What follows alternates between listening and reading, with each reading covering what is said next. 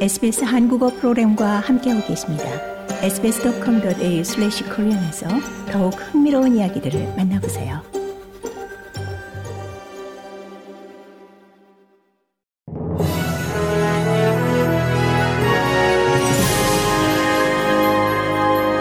(2022년 12월 27일) 화요일 저녁에 SBS 한국어 간추린 주요 뉴스입니다.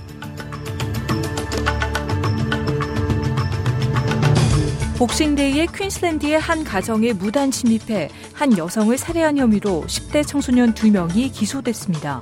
각각 17세인 이들은 노스레이크스에 위치한 한 가정집에 침입해 한 여성과 그 남편과 맞닥뜨렸습니다. 이 여성은 날카로운 흉기로 가슴이 찔려 사망했고 남편도 등에 자상을 입었습니다. 경찰은 10대 청소년 4명을 붙잡아 그 가운데 2명을 살인과 살해 시도, 의도를 갖고 주거 침입을 한 혐의 등에 대해 기소했습니다. 경찰은 해당 가족이 큰 충격을 받았다며 어머니와 아내를 잃은 가족들과 지역사회 전체가 애도하고 있다고 말했습니다. 연말 연휴 휴가철에 무더위가 겹치며 전국적으로 물놀이를 즐기는 인구가 많아진 가운데 인명 구조대는 술과 불법 약물의 섭취가 호주의 익사 사고에 큰 영향을 미치고 있다고 경고했습니다. 이번 크리스마스 이후 빅토리아주에서는 3명이 물에서 목숨을 잃었고 익사 직전에 구조된 이들의 수도 상당합니다. 호주 남동부 지역으로 폭염이 시작되며 해변을 찾는 사람들에게 인명구조대는 주의할 것을 거듭 촉구하고 있습니다. 빅토리아 인명구조대의 케인 레트로 씨는 꼭 인명구조대가 관리하고 있는 해변에서 깃발 사이에서만 수영을 해야 한다고 강조합니다. 머리강의 홍수로 영향을 받은 소규모 사업체에 대해 긴급 보조금을 지급하겠다고 남호주주 정부가 발표했습니다. 이와 같은 발표는 남호주 경계에 위치한 머리강이 최고 수위를 기록한 뒤 나왔습니다. 주 응급 서비스 본부는 하류 지역에서는 앞으로 2, 3주 내에 최대 유량을 예상할 수 있을 것이라고 말했습니다. 피터 말러나우스커스 남호주주 주총리는 생계를 위협받는 주민들에 대해 최고 만 달러의 보조금을 지원한다고 발표했습니다. 북미 지역에서는 초강력 겨울 폭풍으로 인해 최소 50명이 사망했습니다.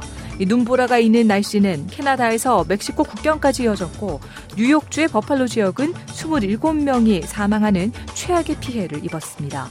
겨울 폭풍으로 인해 수천 대의 여객기가 취소돼 많은 사람들이 공항에 발이 묶였는데 사우스웨스트 항공은 하루에 예정된 항공편의 70%에 달하는 2,800대의 운항을 취소해야 했습니다. 고국에서는 윤석열 정부 두 번째 특별 사면인 신년 특사 대상자가 확정 발표됐습니다. 모두 합쳐 1,373명을 신년맞이 특별 사면, 복권, 감형 대상자로 확정했는데 정치인 9명과 주요 공직자 66명, 선거사범 1,274명 등이 포함됐습니다. 앞서 법무부 심사를 거친 이명박 전 대통령도 포함됐습니다. 이로써 횡령, 뇌물죄로 징역 17년을 확정받고 건강 문제로 형 집행이 정지된 이전 대통령은 내일 사면 복권됩니다. 또한 드루킹 댓글 조작 사건으로 징역 2년을 확정받은 김경수 전 경남지사도 사면이 확정됐습니다. 내년 5월까지 남은 형이 면제되지만 복권은 안 돼 2028년 5월까지 선거에는 나갈 수 없습니다. 이상 2022년 12월 27일 화요일 저녁에 SBS 한국어 간추린 주요 뉴스였습니다. 뉴스의 나혜인이었습니다.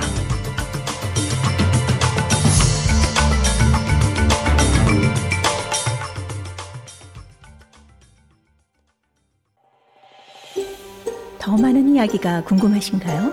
애플 포드캐스트, 구글 포드캐스트, 스포티파이 또는 여러분의 포드캐스트를 통해 만나보세요.